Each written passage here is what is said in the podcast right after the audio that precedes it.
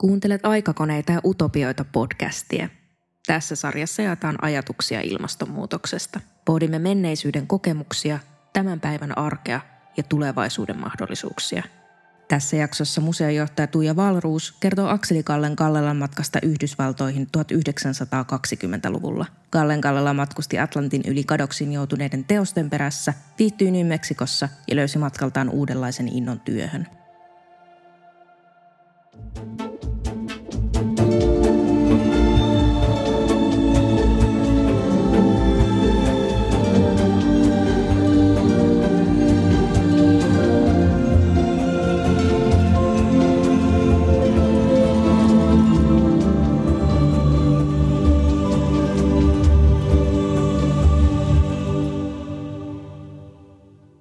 Akseli lähti Yhdysvaltoihin monestakin syystä, mutta ehkä se keskeinen oli se, että hänellä oli ollut jo vuonna 1914 näyttely Venetsian biennaalissa, jossa oli esillä hänen niin kuin, tärkeitä teoksia.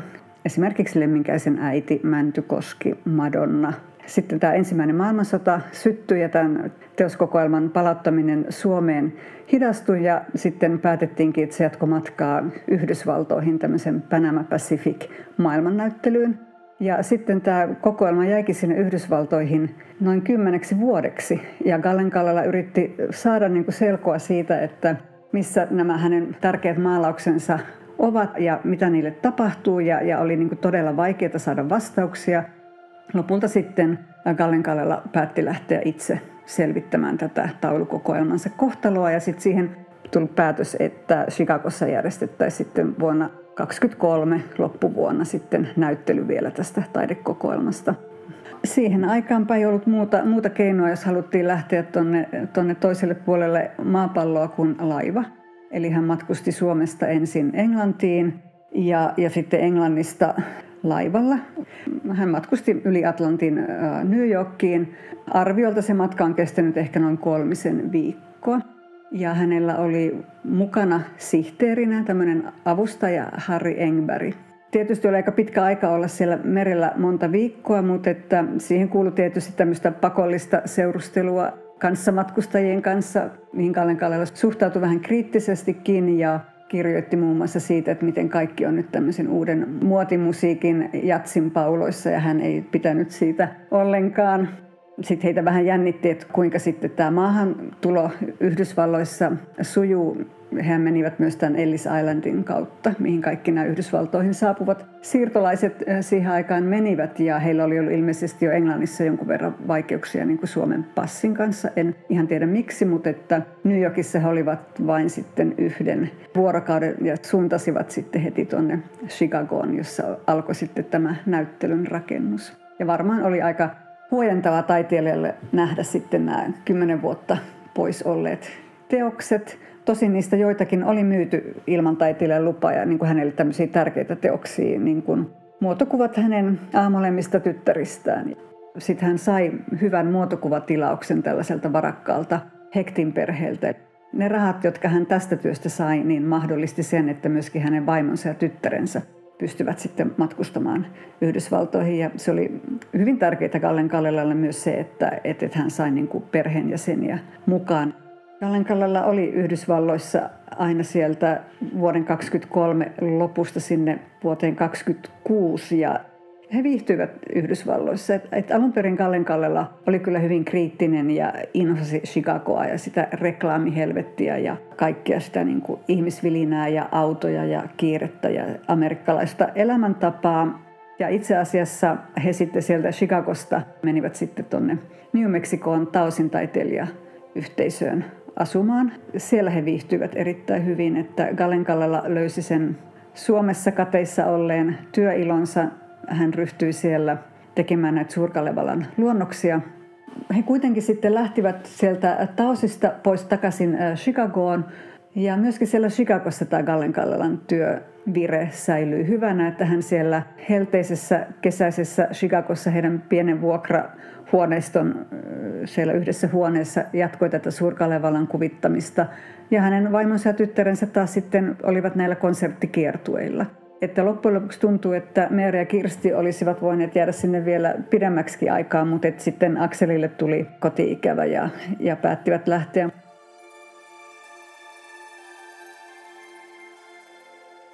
Gallen Kallela itse sanoi, että hän, hän sairastaa tätä kaukokaipuuta ja kyllähän se on leimallista niin kuin hänelle se koko elämän ajan jatkuva liikkeellä oleminen, että sekä Suomessa että, että sitten nämä matkat, matkat Euroopassa ja Afrikan mantereella ja Yhdysvalloissa.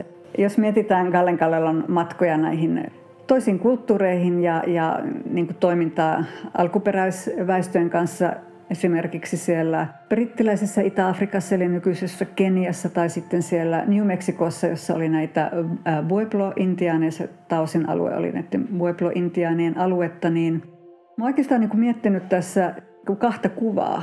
On tämä tota, Afrikassa otettu kuva, jossa Gallen Kallela maalaa ja sitten tämä hänen palvelijansa Ganga pitää päivävarjoa Gallen Kallelan yllä, kun taiteilija keskittyy työhönsä ja, ja Gallen Kallela on siinä niin kuin siellä ylempänä maalaa ja Ganga on siinä niin kuin alakulmassa kohottaa päivävarjoa ja katsoo sinne ylöspäin Gallen Kallelaan. Että siinä on niin kuin tavallaan semmoinen eurooppalainen taiteilija ja sitten tämä paikallinen palvelija.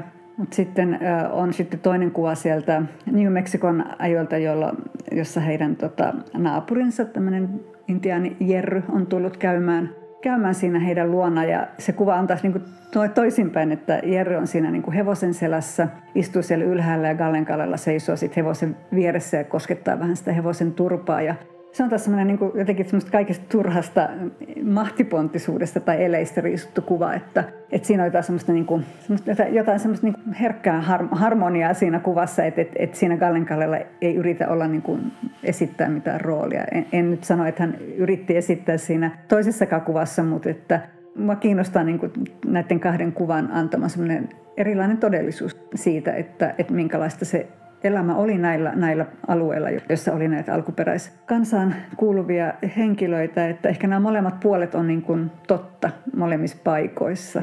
Yhdysvalloissa oli se kiinnostava piirre myöskin, että hän esimerkiksi olivat vuokralla tämmöisen intiani Toni Luhanin talossa, että, että Toni Luhan oli vuokrannut sen heille. Toni Luhan oli itsekin taiteilija ja meillä on kokoelmissa, hän on antanut Kallen Kallelalle pari pientä maalaustaan tai en tiedä ovatko tehneet vaihtokauppoja. Nyt varmaan ensimmäistä kertaa laitetaan ne esille tässä meidän aikakoneita ja utopioita näyttelyssä.